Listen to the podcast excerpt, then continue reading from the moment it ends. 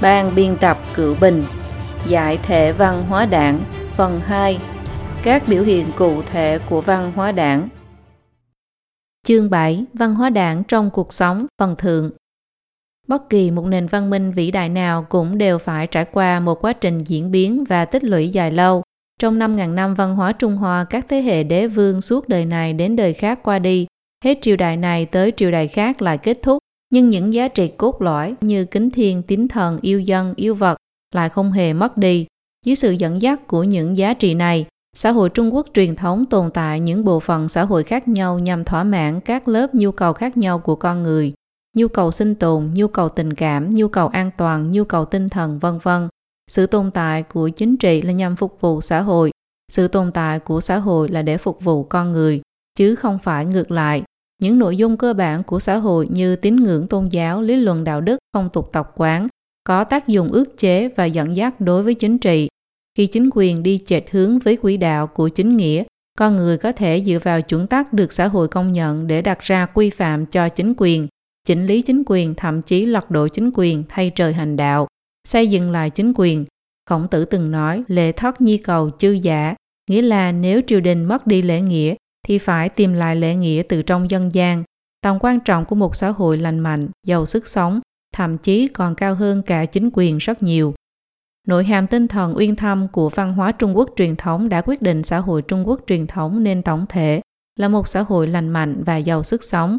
Xã hội lành mạnh có nghĩa là tâm trí của người dân lành mạnh, hoàn thiện, mà người dân với tâm trí lành mạnh, hoàn thiện sẽ không thể để mặc cho đảng Cộng sản lừa gạt và đe dọa, Do đó, đảng Cộng sản phải nhổ tận gốc nhân tố truyền thống trong đời sống xã hội, thay thế nó bằng văn hóa đảng. Dưới sự thống trị của đảng Cộng sản, xã hội bị chính trị hóa cao độ, chính trị bị nhất nguyên hóa cao độ. Đảng Cộng sản tuyên bố rằng bất phá bất lập, không phá bỏ thì không lập cái mới được, đại phá đại lập, muốn thay đổi phong tục, phá cựu lập tân. Trong một thời đại giết chóc những gì bị phá trừ là nền văn minh cổ 5.000 năm của Trung Hoa, cái kiến lập nên là cái gen tà ác văn hóa đảng của Trung Cộng. Có thể có người cho rằng mình không bị văn hóa đảng ô nhiễm, ví như rất ít xem thời sự trên báo và TV, hoặc căn bản là không tham gia học tập chính trị. Nhưng điều mà Trung Cộng thực hành là đảng lãnh đạo tất cả chứ không phải là đảng lãnh đạo tất cả trừ cuộc sống cá nhân bạn. Văn hóa đảng thẩm thấu vào cuộc sống của người dân Trung Quốc không chừa một khe hở nào. Có thể nói rằng chỉ cần sống tại Trung Quốc đại lục từ sau năm 1949 thì không thể không bị văn hóa đảng đầu độc. Văn hóa đảng phá hoại sâu sắc và triệt để xã hội Trung Quốc. Ngày nghỉ lễ và lịch pháp, cưới sinh ma chay, ăn mặc đi lại, thậm chí gia đình và sinh nở đều bị Trung Cộng nhào nặng theo ý muốn của nó. Dưới đây chúng ta sẽ lấy một vài ví dụ đơn giản để bắt đầu thảo luận về văn hóa đảng trong cuộc sống. Phần 1. Gọi hoàng lịch của Trung Quốc thành lịch nông nghiệp hoặc âm lịch, gọi năm mới Trung Quốc thành tiết xuân Người Trung Quốc hiện giờ gọi lịch pháp truyền thống thành nông lịch hoặc âm lịch, gọi ngày mùng 1 tháng Giêng thành tiết xuân, nông lịch, tiết xuân, vân vân. Được dùng ở đây có hàm nghĩa văn hóa đảng rất rõ ràng. Sự biến đổi của một danh từ xem như không có gì trọng yếu, nhưng sự truyền thừa của mấy nghìn năm lịch sử lại có thể vì điều này mà bị chặt đứt. Mục 1. Gọi hoàng lịch Trung Quốc thành lịch nông nghiệp hoặc âm lịch. Người Trung Quốc vô cùng coi trọng lịch sử, Lịch sử Trung Quốc được ghi chép lại với độ tường tận và chuẩn xác vượt xa lịch sử châu Âu và châu Phi, vốn có độ dài tương tự. Đây đương nhiên là do người Trung Quốc có tinh thần sứ mệnh ghi lại lịch sử, nhưng quan trọng hơn là người Trung Quốc có được một công cụ đặc biệt hữu hiệu cho việc biên tập lịch sử, phương thức ghi năm. Nói một cách đơn giản, lịch sử chính là việc ghi lại vào năm nào đã xảy ra việc gì. Nếu không giải quyết được vấn đề ghi năm, thì sẽ gây trở ngại rất lớn cho việc chép sử cũng chính vì vậy, niên đại lịch sử châu Âu trước khi thống nhất lịch Pháp thế kỷ 17 đến 18 thường là mơ hồ, thậm chí hỗn loạn. Lịch Pháp truyền thống của Trung Quốc dùng can chi để ghi năm.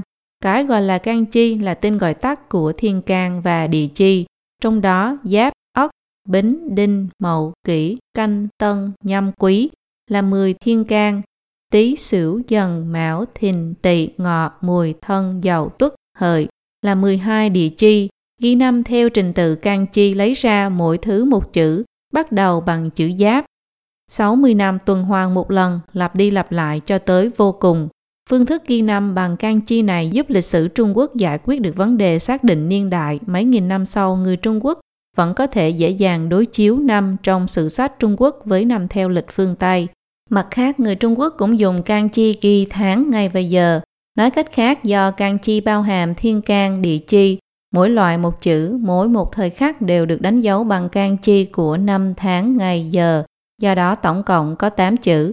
Ví dụ, 6 giờ sáng ngày 6 tháng 6 năm 2006 cũng thuộc về giờ Tân Mão ngày Bính Dần tháng Giáp Ngọ năm Bính Tuất. Khi đó, sinh thần bát tự, giờ, ngày tháng năm sinh của một người được gọi là Bính Tuất, Giáp Ngọ, Bính Dần, Tân Mão. Lịch pháp sớm nhất của Trung Quốc là do Hoàng đế Hiên Viên ban bố. Hoàng đế Hiên Viên được tôn xưng là nhân văn sơ tổ, ông tổ nhân văn. Do đó một phần có thể thấy được người Trung Quốc rất coi trọng lịch pháp.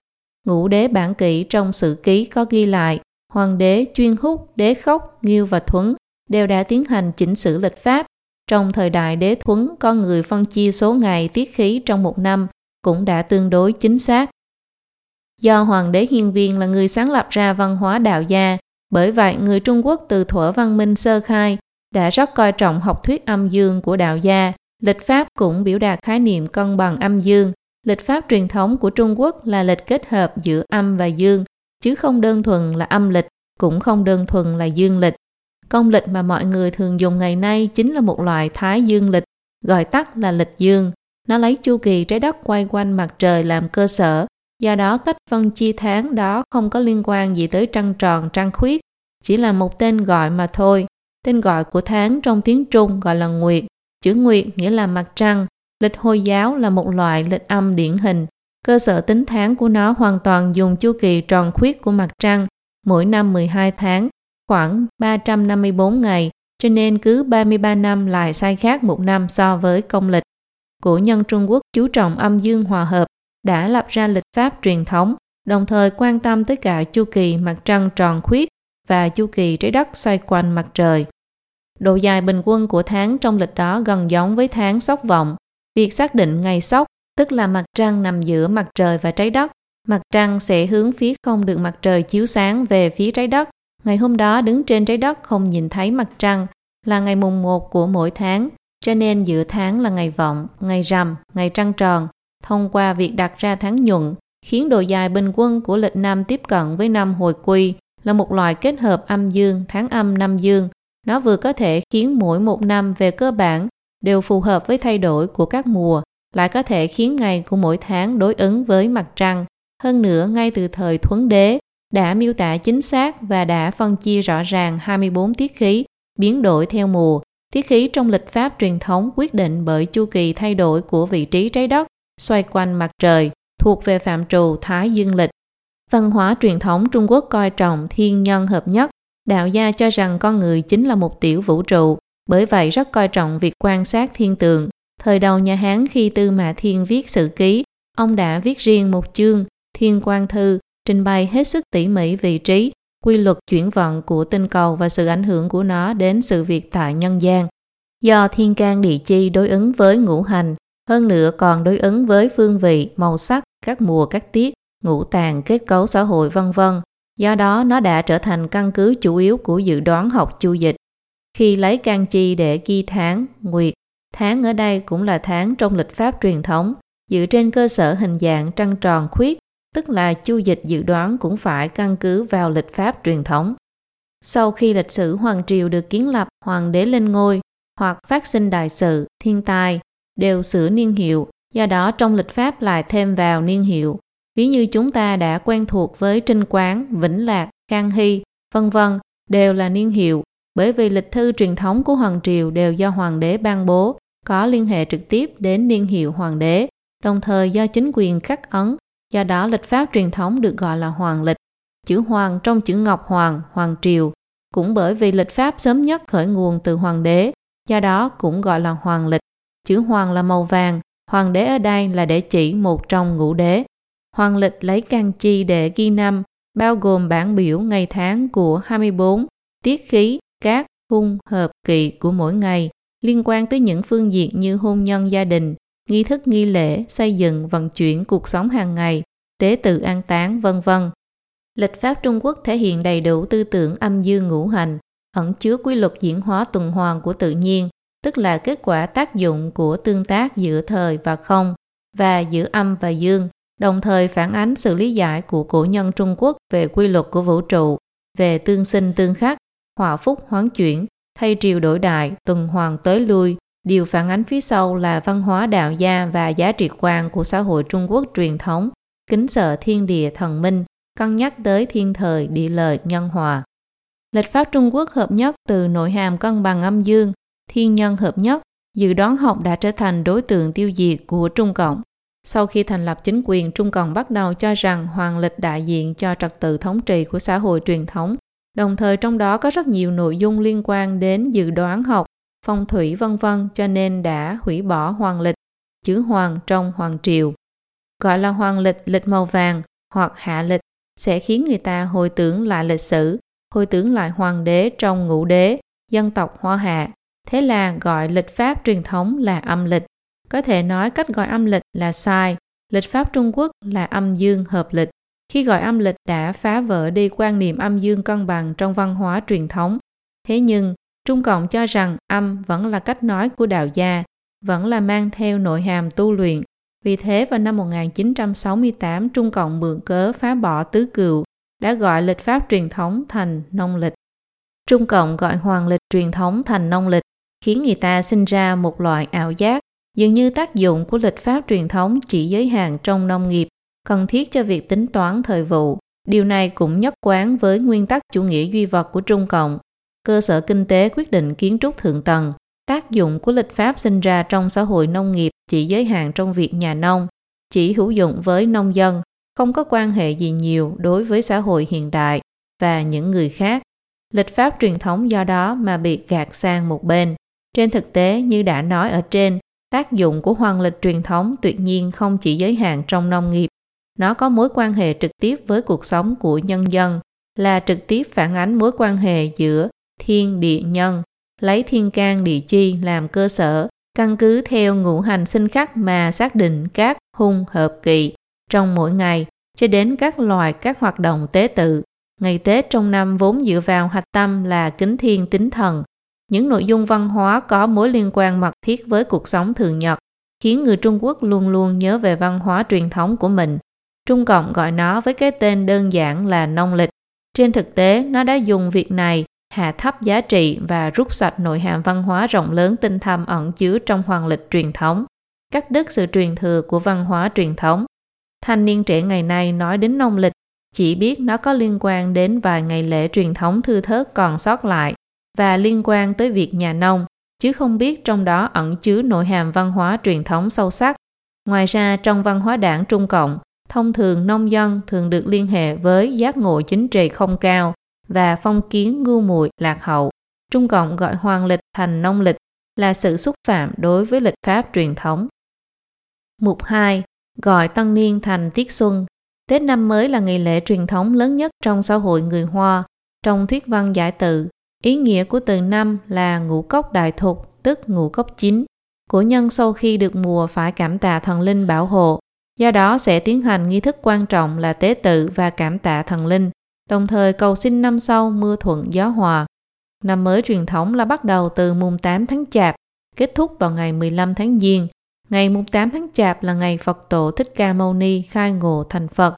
Dân gian và chùa chiền vào ngày này đều ăn cháo mùng 8 tháng Chạp, con nguyện cho năm mới ngũ cốc dồi dào, lục xúc, hưng vượng. Tiếp theo là ngày Tết ông Táo 23 tháng Chạp. Ngày này là ngày táo quân lên trời, Nhân gian cho rằng táo quân giám sát nhất cử nhất động một gia đình trong một năm. Đến ngày 23 tháng Chạp phải lên thiên đình để báo cáo. Đến giao thừa mới dán ảnh táo quân mới lên. Hoạt động này là một kiểu biểu đạt. Trên đầu ba tóc có thần linh của người Trung Quốc. Tin tưởng vào sự coi sóc và bảo hộ của táo quân. Mọi người tự nhiên sẽ kiềm chế hành vi của bản thân mình. Ngày 30 tháng Chạp cũng gọi là đêm giao thừa là cao trào chúc mừng tân niên đây là ngày tế thần tế tổ, trong đó bày bàn lễ thiên địa dán tranh thần lên cánh cửa, đón thần phúc, thần tài, thần quý, thần hỷ, thần thái tuế, thỉnh tượng táo quân, câu đối Tết, đốt pháo dây vân vân đều liên quan đến truyền thống kính thần của người Trung Quốc. Bàn lễ thiên địa là bàn thờ tạm thời để cung phụng và nghênh đón thần Phật. Cầu đối xuân là tấm bùa bằng gỗ đào, vì trong truyền thuyết quỷ sờ gỗ cây đào, đến thời ngũ đại, thuộc chủ Mạnh Húc đã viết lên bùa đào câu Tân Niên Nạp Dư Khánh, gia tiết hiệu Trường Xuân, nghĩa là năm mới hưởng ân trạch đời trước, tiết lành báo hiệu Trường Xuân, đã chính thức trở thành sự khởi nguồn của câu đối xuân. Cúng tế tổ tiên cũng là một phần quan trọng trong năm mới. Đa số là bài vị tổ tiên trong nhà được đặt theo thứ tự tại sảnh chính. Đồ lễ cúng được bày ra, sau đó người tế bái theo thứ tự từ già đến trẻ dân hương quỳ lại. Trong luận ngữ viết thuận chung truy viễn, dân đức quy hậu hỷ, nghĩa là lo hậu sự cho phụ mẫu một cách chu đáo. Thành kính tưởng niệm tổ tiên sẽ khiến đạo đức, phong tục của nhân dân quy về đạo dày thuần phát. Bởi vì cúng tế tổ tiên không chỉ là thể hiện đạo hiếu, mà còn là sự kế thừa truyền thống đạo đức của người xưa. Ngày 27 tháng 9 năm 1949, Trung Cộng bàn bạc việc sắp xếp xây dựng chính sách sau khi cướp được chính quyền, đổi ngày mùng 1 tháng Giêng thành tiết xuân, dường như chỉ là ngày lễ thông thường để chào mừng mùa xuân. Đây là cách gọi tưởng đúng nhưng mà lại là sai, cũng là sự cần thiết để Trung Cộng phê phán thay thế văn hóa truyền thống, tuyên truyền thuyết vô thần. Sự thay đổi này khiến nội hàm văn hóa cảm tạ thần linh bảo hộ, tôn kính thần minh và tiên tổ trong lễ đoán năm mới truyền thống bị gỡ bỏ. Lúc này, lời chúc các tường trong năm mới biến thành những lời nói chính trị. Chúc bạn năm nay có thể đến Bắc Kinh, gặp được Mao Chủ tịch, tinh thần cách mạng truyền đời đời, vân vân. Cầu đối Tết biến thành, đổi đời không quên Cộng sản đảng, hạnh phúc không quên Mao Chủ tịch. Kính thần tế tổ biến thành, ức khổ tư điềm, nghĩa là hoài niệm nỗi đắng cay vị ngọt bùi. Tổ chức xem điện ảnh chính trị, tổ chức liên hoan mang ý nghĩa giáo dục, tiến hành chúc Tết đoàn thể, hát nhân dân công xã nhiều làn gió mới. Các bà các cô đều ca hát, Tiết Xuân không làm chuyện mê tín, mọi người lên sân khấu diễn văn nghệ, tranh gián Tết từ kính thần cầu phúc biến thành đại nhảy vọt, công xã nhân dân là tốt, Tiết Xuân học lão Tam Thiên, nghĩa là Tiết Xuân học ba bài văn của Mao Trạch Đông, toàn gia học công báo. Nhân dân Nhật Báo đã miêu tả cảnh nhân dân đón năm mới như sau. Có người dự tính nhân lúc gia đình đoàn viên mà mở lớp học tư tưởng Mao Trạch Đông. Có người chuẩn bị đêm 30 ăn ức khổ phạn, tức là cơm hồi ức lại sự vất vả. Bữa cơm tất niên này là bữa cơm giáo dục giai cấp. Chúng ta nhất định phải nuốt vào trong bụng ghi nhớ vào tâm khảm vĩnh viễn không quên nỗi khổ giai cấp, vĩnh viễn cùng đảng làm cách mạng. Còn có người lên kế hoạch mở cuộc họp phê phán trong gia đình hoặc chuẩn bị đi thăm họ hàng, bè bạn cùng nhau giao lưu về những thu hoạch tư tưởng, bàn luận về hình thế lớn tốt đẹp của đại cách mạng văn hóa, một ngày lễ Tết truyền thống chính tông của Trung Quốc lại trở thành những buổi học chính trị tẩy não nhân dân, nhồi nhét văn hóa đảng. Sau khi cuộc cách mạng văn hóa kết thúc, phương thức chúc mừng truyền thống cũng được khôi phục. Nhưng sau 30 năm phá hoại, thế hệ mới đã không thể nào lấy lại được truyền thống. Đêm hội liên hoan mừng xuân mới gần 20 năm nay đã bị Trung Cộng cổ suý thành phong tục dân gian mới của nhân dân Trung Quốc. Nhưng toàn bộ đêm hội đều là hát giai điệu chính. Chủ đề có liên quan tới hình thái ý thức xuyên suốt từ đầu tới cuối. Hơn nữa phong cách càng ngày càng thiên về hướng thô tục thấp hèn, sự theo đuổi về tinh thần và hoài cảm nhân sinh vào dịp năm mới có ảnh hưởng suốt hàng trăm hàng nghìn năm qua đã bị Trung Cộng phá hoại phát kiệt. Phần 2. Phá bỏ tiết mục truyền thống ăn Tết đảng do đảng sắp đặt.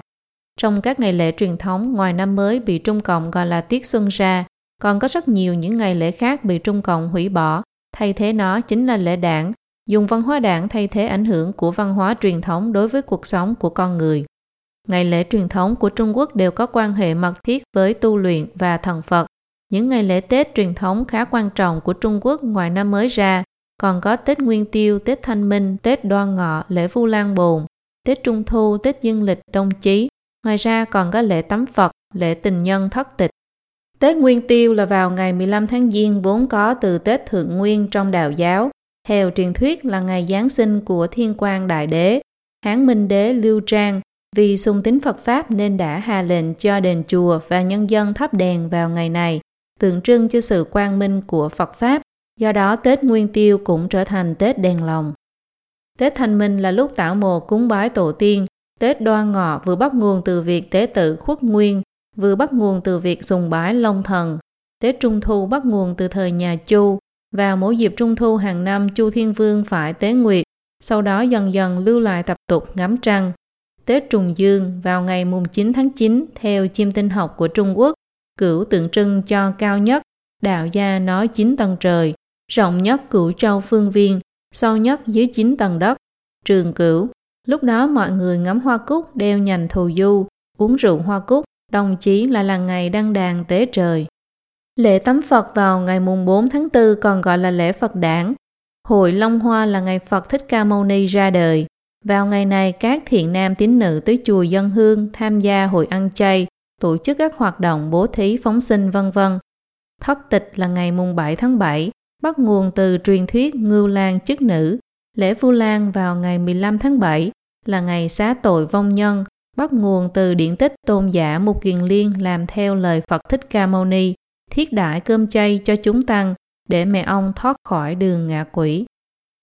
Điểm qua những ngày lễ Tết của Trung Quốc có thể thấy không ngày lễ Tết nào không liên quan tới tế tự, thân thoại hay Phật giáo, đạo giáo. Nếu những ngày lễ Tết này có thể lưu giữ và chúc mừng theo truyền thống, thì phần có liên quan tới thần trong văn hóa truyền thống Trung Quốc sẽ được lưu truyền đời đời. Đây là điều mà đảng Cộng sản không thể chịu được. Nhằm cắt đứt sự truyền thừa và liên hệ giữa người Trung Quốc và đạo đức văn hóa truyền thống, cùng giá trị văn hóa truyền thống Trung Hoa, khiến người Trung Quốc không còn có được văn hóa truyền thống bảo hộ và nuôi dưỡng, hoàn toàn bị phơi nhiễm và thấm đẫm văn hóa đảng, tẩy não nhân dân bằng tập tục thường ngày. Trung Cộng ngoài việc lưu giữ ngày mùng 1 tháng Giêng, nhưng đổi thành ngày tiết xuân ra, những ngày lễ Tết truyền thống khác không có ngày nào được pháp luật của Trung Cộng quy định là ngày nghỉ. Các ngày lễ truyền thống của dân tộc bị Trung Cộng đè nén tới mức mất đi không gian tồn tại, buộc phải rời khỏi vũ đài lịch sử một cách nuối tiếc. Đồng thời Trung Cộng còn chế định ra các ngày lễ khác phục vụ cho việc thống trị của nó. Những ngày lễ đảng này bao gồm ngày phụ nữ mùng 8 tháng 3, ngày lao động mùng 1 tháng 5, ngày thanh niên mùng 4 tháng 5, ngày thiếu nhi mùng 1 tháng 6, sinh nhật đảng, ngày lễ thành lập quân đội mùng 1 tháng 8, ngày quốc khánh mùng 1 tháng 10, vân vân. Vào mỗi ngày lễ thông thường việc hồi tưởng lại khởi nguồn của ngày lễ đó sẽ là chủ đề nóng trong ngày. Tuy nhiên với những ngày lễ mà Trung Cộng chỉ định, không ngày nào không liên quan tới đấu tranh giai cấp hoặc cách mạng, hoặc là kỷ niệm các mốc thời gian của bản thân nó.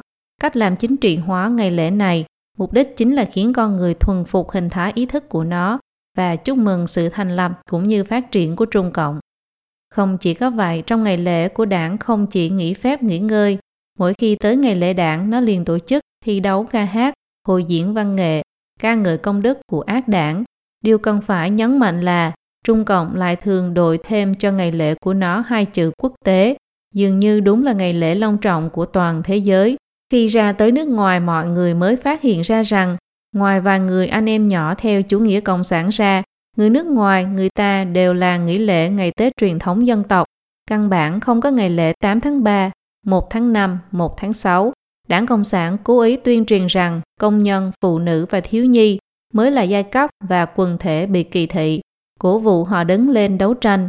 Kỳ thực điều chính xác là công nhân, phụ nữ và thiếu nhi của những nước có đảng Cộng sản mới là thực sự bị bức hại.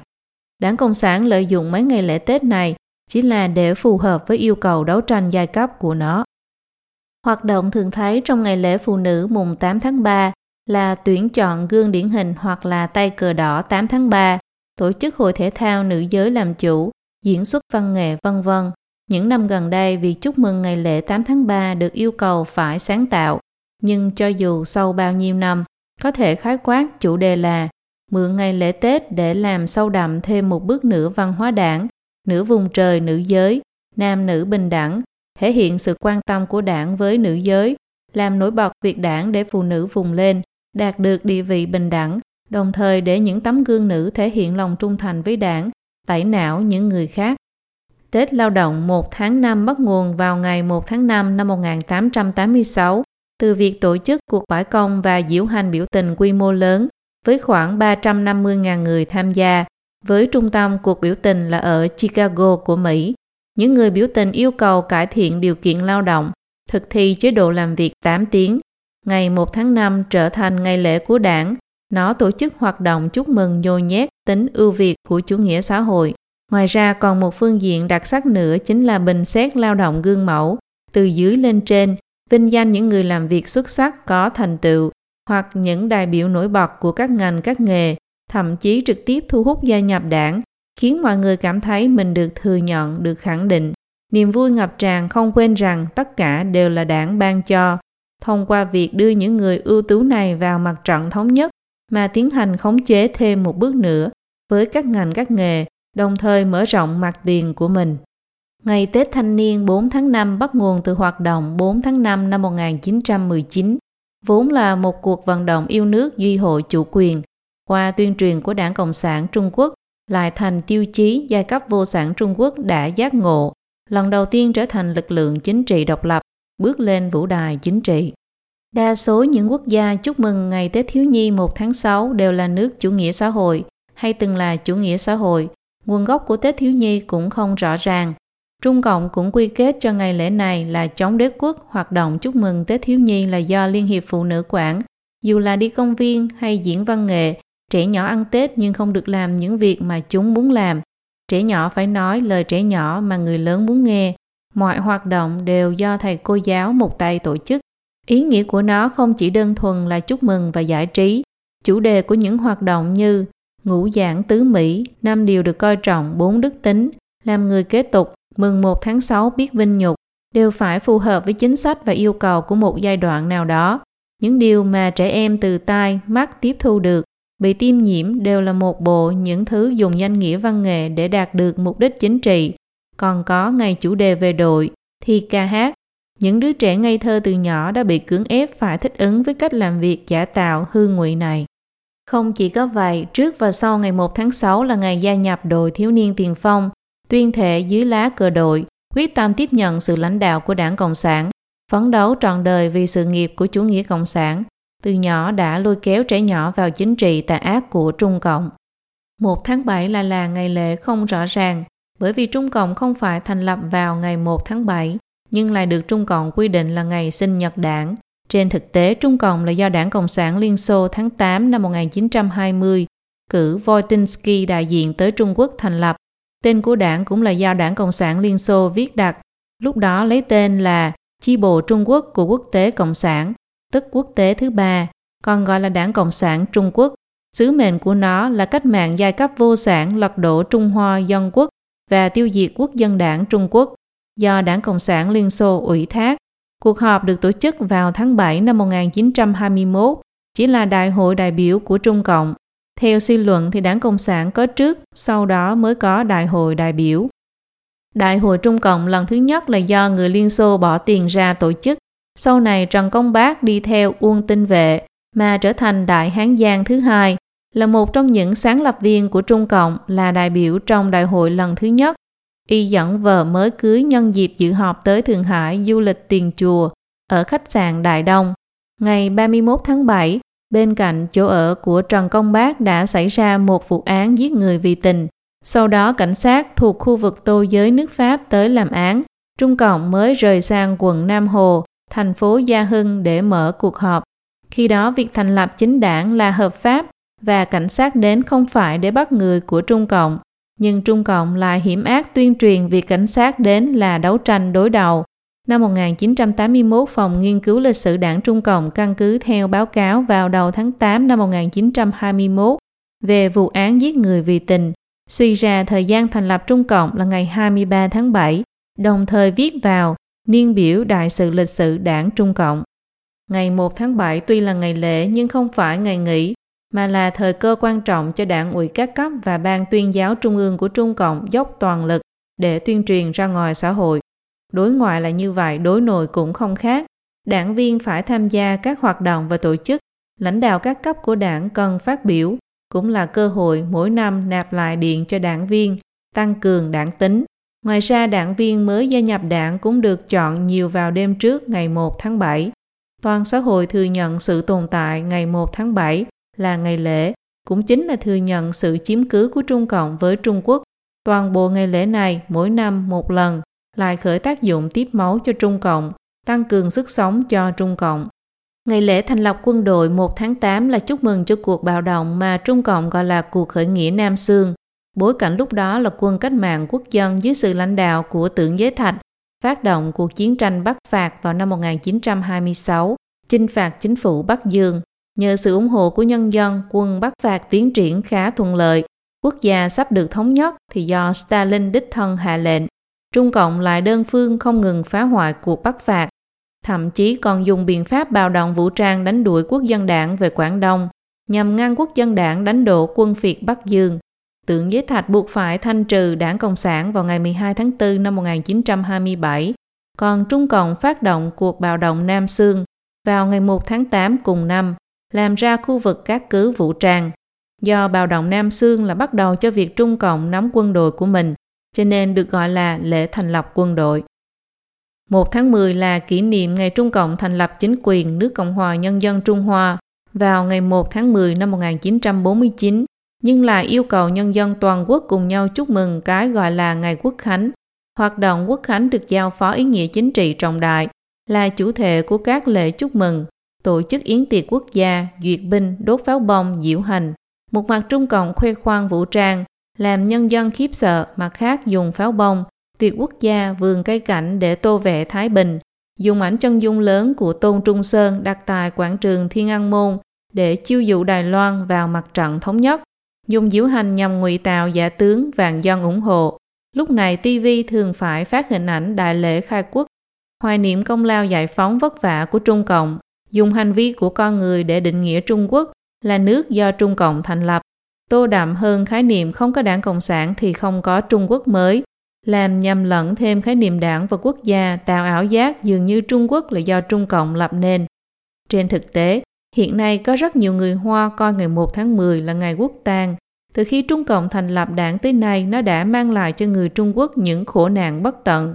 Đặc biệt là sau khi cướp được chính quyền trên cả nước, Trung Cộng đã khiến khoảng 80 triệu người Trung Quốc tử vong một cách bất thường, bán đứng mấy triệu km vuông lãnh thổ, tận diệt tinh hoa văn hóa Trung Hoa, phá hoại phương diện đạo đức và sinh thái một cách không thể vãn hồi. Trung Cộng ép buộc nhân dân chúc mừng sự thành lập và phát triển lớn mạnh của nó, cũng đồng nghĩa với việc chúc mừng khổ nạn ngày càng sâu hơn của mình. Phần 3. Người trẻ kết hôn việc mới làm theo cách mới, không bái trời đất, không bái thần mà hát bài ca cảm ơn đảng. Trung Cộng biến ngày 1 tháng 5 và 1 tháng 10 thành kỳ nghỉ 7 ngày, tùy số ngày nhiều nhưng không thể tự ý linh động điều chỉnh. Người Trung Quốc thường lên kế hoạch đi du lịch, kết hôn hoặc những hoạt động quan trọng khác vào những ngày này. Những hoạt động này thường lưu lại hồi ức tốt đẹp cho con người, thậm chí nhiều năm sau, có lẽ sẽ vẫn chỉ vào tấm hình kết hôn của mình hoặc bức ảnh kỷ niệm du lịch mà nói đây là bức ảnh chụp vào ngày lễ quốc khánh năm nào đó của tôi. Từ đó ngầm liên hệ ngày lễ của Trung Cộng với sự kiện quan trọng trong cuộc sống bình thường của con người một cách không tự biết. Mục 1. Hôn lễ trong văn hóa truyền thống Văn hóa truyền thống coi trọng bốn lễ tiết lớn, quán lễ, hôn lễ, tán lễ và tế lễ. Quán lễ, lễ trao mũ, là chỉ lễ thành người. Theo lễ tiết nho gia, con trai 20 tuổi thường làm lễ trao mũ để biểu thị đã thành niên, có nghĩa là đã thực sự bắt đầu gánh vác trách nhiệm xã hội. Tang lễ là nghi lễ an táng sau khi con người qua đời, thường thỉnh tăng ni đạo sĩ niệm kinh cho vong hồn. Tế lễ tức là lễ tiết cúng tổ tiên tế thần. Sau khi Trung Cộng cướp chính quyền, ba nghi lễ trên đều bị vứt bỏ. Điều này có liên quan tới nhân tố kính trời kính thần, thần trung truy viễn, thận trọng chu đáo trong việc hậu sự và tưởng niệm tổ tiên. Còn hôn lễ dù sao cũng là một trong bốn đại sự của đời người, tử sinh khế khoát, vũ tử thành thuyết, chấp tử chi thủ, vũ tử giai lão, nghĩa là dù sinh tử hay ly hợp, cũng nguyện kết duyên cùng người, nắm tay người, cùng người đi tới cuối đời. Dù là của nhân Trung Quốc hay người phương Tây, thì hôn nhân là lời hẹn ước tròn đời, phải bái lại trời đất thần linh, làm việc này một cách long trọng. Trong lễ ký có dành riêng một chương nói về ý nghĩa hôn nhân gọi là hôn nghĩa. Hôn trong hoàng hôn là chữ đồng âm với hôn trong hôn lễ, bởi vì hôn lễ của cổ nhân thường tổ chức vào lúc hoàng hôn. Quy định sáu lễ là nạp thái, vấn danh, nạp cát, nạp chinh, thỉnh kỳ, thân nghênh. Trong đó nạp thái chỉ ngỏ lời kết thân, vấn danh là chỉ hỏi họ tên của nhà gái để tiện bóc quẻ hôn cát. Nạp cát chỉ việc báo cho nhà gái biết tin lành. Nạp chinh chỉ nhà trai tặng xính lễ cho nhà gái. Thỉnh kỳ lại chỉ sau khi nhà trai bóc quẻ chọn ngày hôn lễ, thỉnh cầu nhà gái đồng ý, thân nghênh lại chỉ nhà trai tới đón nhà gái. Nho gia cho rằng hôn lễ là sự hòa hợp giữa hai họ, trên thì có chức trách tiến hành tế tự nơi tông miếu, dưới thì dưỡng dục đời sau. Đó là buổi lễ hợp lễ thể hiện sự cung kính, cẩn thận, tôn trọng hôn nhân. Ngày đón dâu, nam nữ phải bái thiên địa trước, xin trời đất làm chứng cho hôn nhân của mình, bái cao đường, cảm tạ công ơn dưỡng dục của cha mẹ và xin cha mẹ chứng kiến hôn lễ, phu thê giao bái, thể hiện sự kính trọng như khách giữa hai người. Ở Tây Phương, các giáo đồ kết hôn thì phải đến giáo đường, xin Thiên Chúa chứng giám, những người không tin vào tín ngưỡng cũng phải đọc lời thề. Từ nay trở đi, dù thuận lợi hay khó khăn, dù giàu hay nghèo, dù khỏe mạnh hay bệnh tật, anh cũng sẽ yêu thương bảo vệ em, trân quý em cho đến thiên trường địa cửu.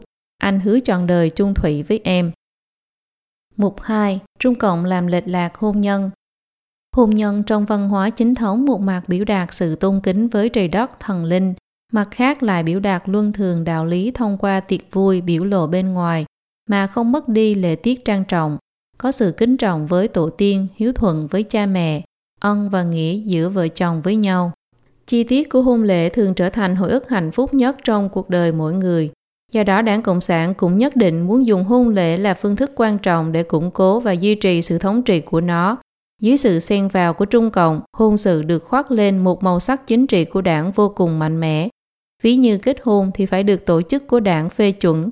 Việc yêu nhau thành hôn giữa những người không cùng địa vị giai cấp sẽ bị cảnh cáo hoặc không được phê chuẩn. Còn cán bộ của đảng thường do tổ chức giới thiệu cho một người.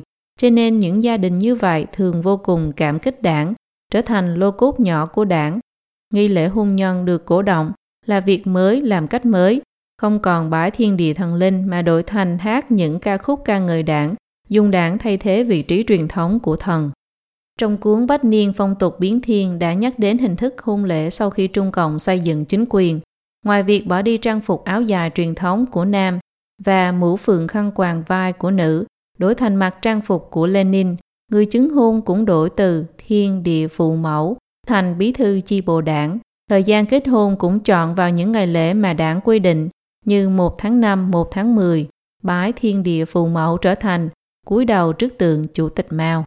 Đến thời cách mạng văn hóa trước khi kết hôn phải đọc một đoạn Mao ngữ lục. Chúng ta đều tới từ khắp cả nước, đến với nhau vì một mục tiêu cách mạng chung. Tất cả những người trong hàng ngũ cách mạng đều phải quan tâm lẫn nhau, yêu thương nhau, giúp đỡ nhau nâng việc hôn nhân lên thành cách mạng cao độ. Hãy chú ý một chi tiết, chính là tất cả những người trong hàng ngũ cách mạng mới phải quan tâm lẫn nhau, yêu thương nhau, giúp đỡ nhau. Tính cách mạng cao hơn cả nhân tính, đồng thời còn hát trời bao la, đất bao la, không bao la bằng ân tình của đảng. Cha mẹ yêu thương cũng đều không sâu đậm bằng ân tình của Chủ tịch Mao. Tư tưởng Mao Trạch Đông là báu vật gia truyền. Nếu ai phản đối nó người đó chính là kẻ thù của chúng ta. Trong buổi lễ hôn nhân còn phải buộc chặt sợi dây đấu tranh giai cấp, thể hiện sự trung thành với Mao. Bài hát Trời bao la, đất bao la này bắt đầu được truyền ra từ sâu trần đồng đất ở hình đài năm 1966. Trong hôn lễ, việc hát những ca khúc có dạng thơ ca ngợi này chính là thủ đoạn của đảng Cộng sản nhằm thần thánh hóa bản thân nó và khiến con người khi nhớ lại hồi ức ngọt ngào về ngày cưới lại tự động nhớ lại những lời hát ca ngợi Trung Cộng. Kể cả vào thời gian rất lâu sau cách mạng văn hóa, hôn sự của rất nhiều người có đơn vị công tác, đặc biệt là những người có chút chức vị vẫn không thể tránh khỏi sự can thiệp của tổ chức đảng, lãnh đạo đảng. Cô dâu chú rể vẫn phải thể hiện lòng biết ơn với sự quan tâm của đảng, dù cho Trung Cộng hiện nay không còn nhúng tay trực tiếp vào hình thức hôn nhân cụ thể nữa, nhưng sau mấy chục năm ngăn cách, lễ nghi hôn nhân truyền thống đã bị vứt bỏ, mà điều theo đó bị vứt bỏ là cảm giác thần thánh và tinh thần trách nhiệm với hôn nhân.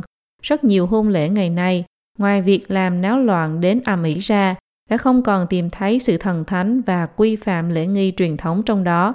Rất nhiều mâu thuẫn trong gia đình, tình cảm vợ chồng rạn nứt, tình một đêm thịnh hành đều có liên quan tới việc Trung Cộng phá hoại quan niệm hôn nhân và hình thức hôn lễ chính thống.